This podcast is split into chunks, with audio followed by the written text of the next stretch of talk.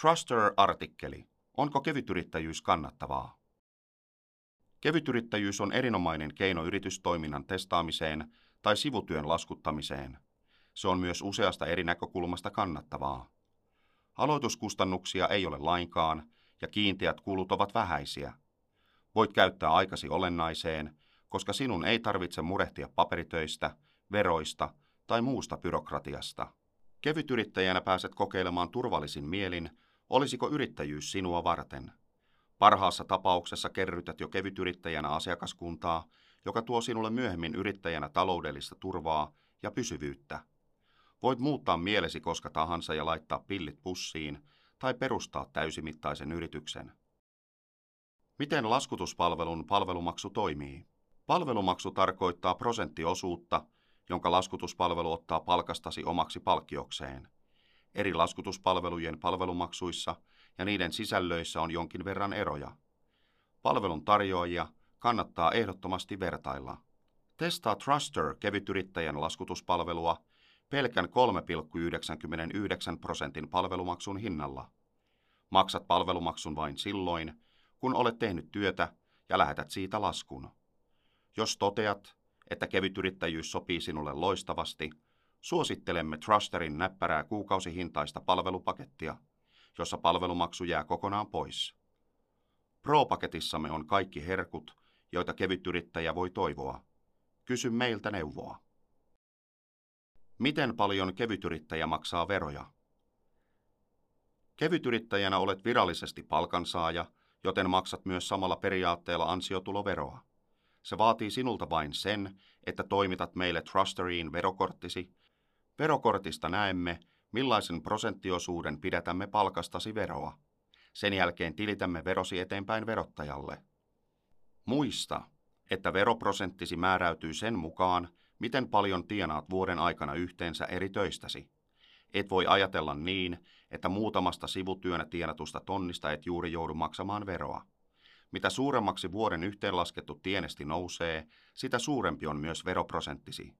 Huomioi siis veroprosenttisi jo silloin, kun hinnoittelet työsi. Kevytyrittäjyys kannattaa, mutta muista nämä asiat. Kevytyrittäjän työelämä on nimensä mukaisesti kevyttä ja vaivatonta.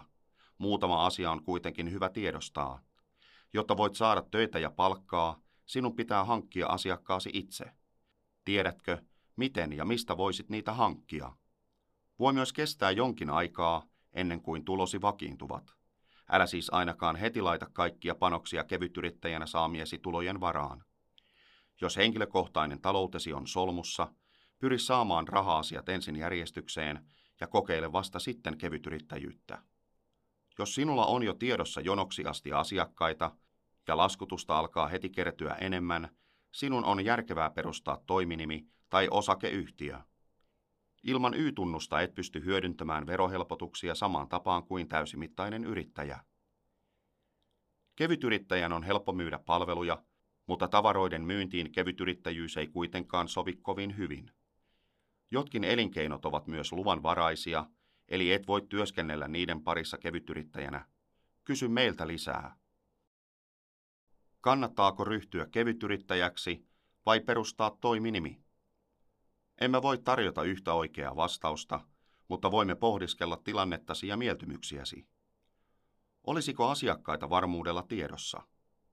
Pystyt suoriutumaan yrittäjän säännöllisistä kuluista ja velvollisuuksista. Voit elää pienen riskin kanssa. Lähde silloin ihmeessä kokeilemaan siipiäsi yrittäjänä. Voit myös kokeilla uutta elämäntapaa ensin kevytyrittäjänä ja perustaa vasta myöhemmin oman yrityksen. Jos olet jo kevytyrittäjä, töitä tulee yhä enemmän ja laskutus kasvaa, yrityksen perustaminen voi olla hyvä idea. Yrittäjänä voit tehdä verovähennyksiä, eli merkitä hankintoja yrityksesi kuluiksi. Silloin yrityksesi tulos pienenee ja maksat vähemmän veroja. Mutta jos teet työkeikkoja tai sivutyötä vain silloin tällöin ja tulosi ovat sivutyön osalta melko pieniä, kevytyrittäjyys on fiksu valinta. Myös jos tarvitset kesäduunin, tienestä ja opiskelijaelämän rahoittamiseksi tai haluat kokeilla jo opiskeluaikana työllistymistä omalle alalle, kevytyrittäjyys toimii siihenkin mainiosti.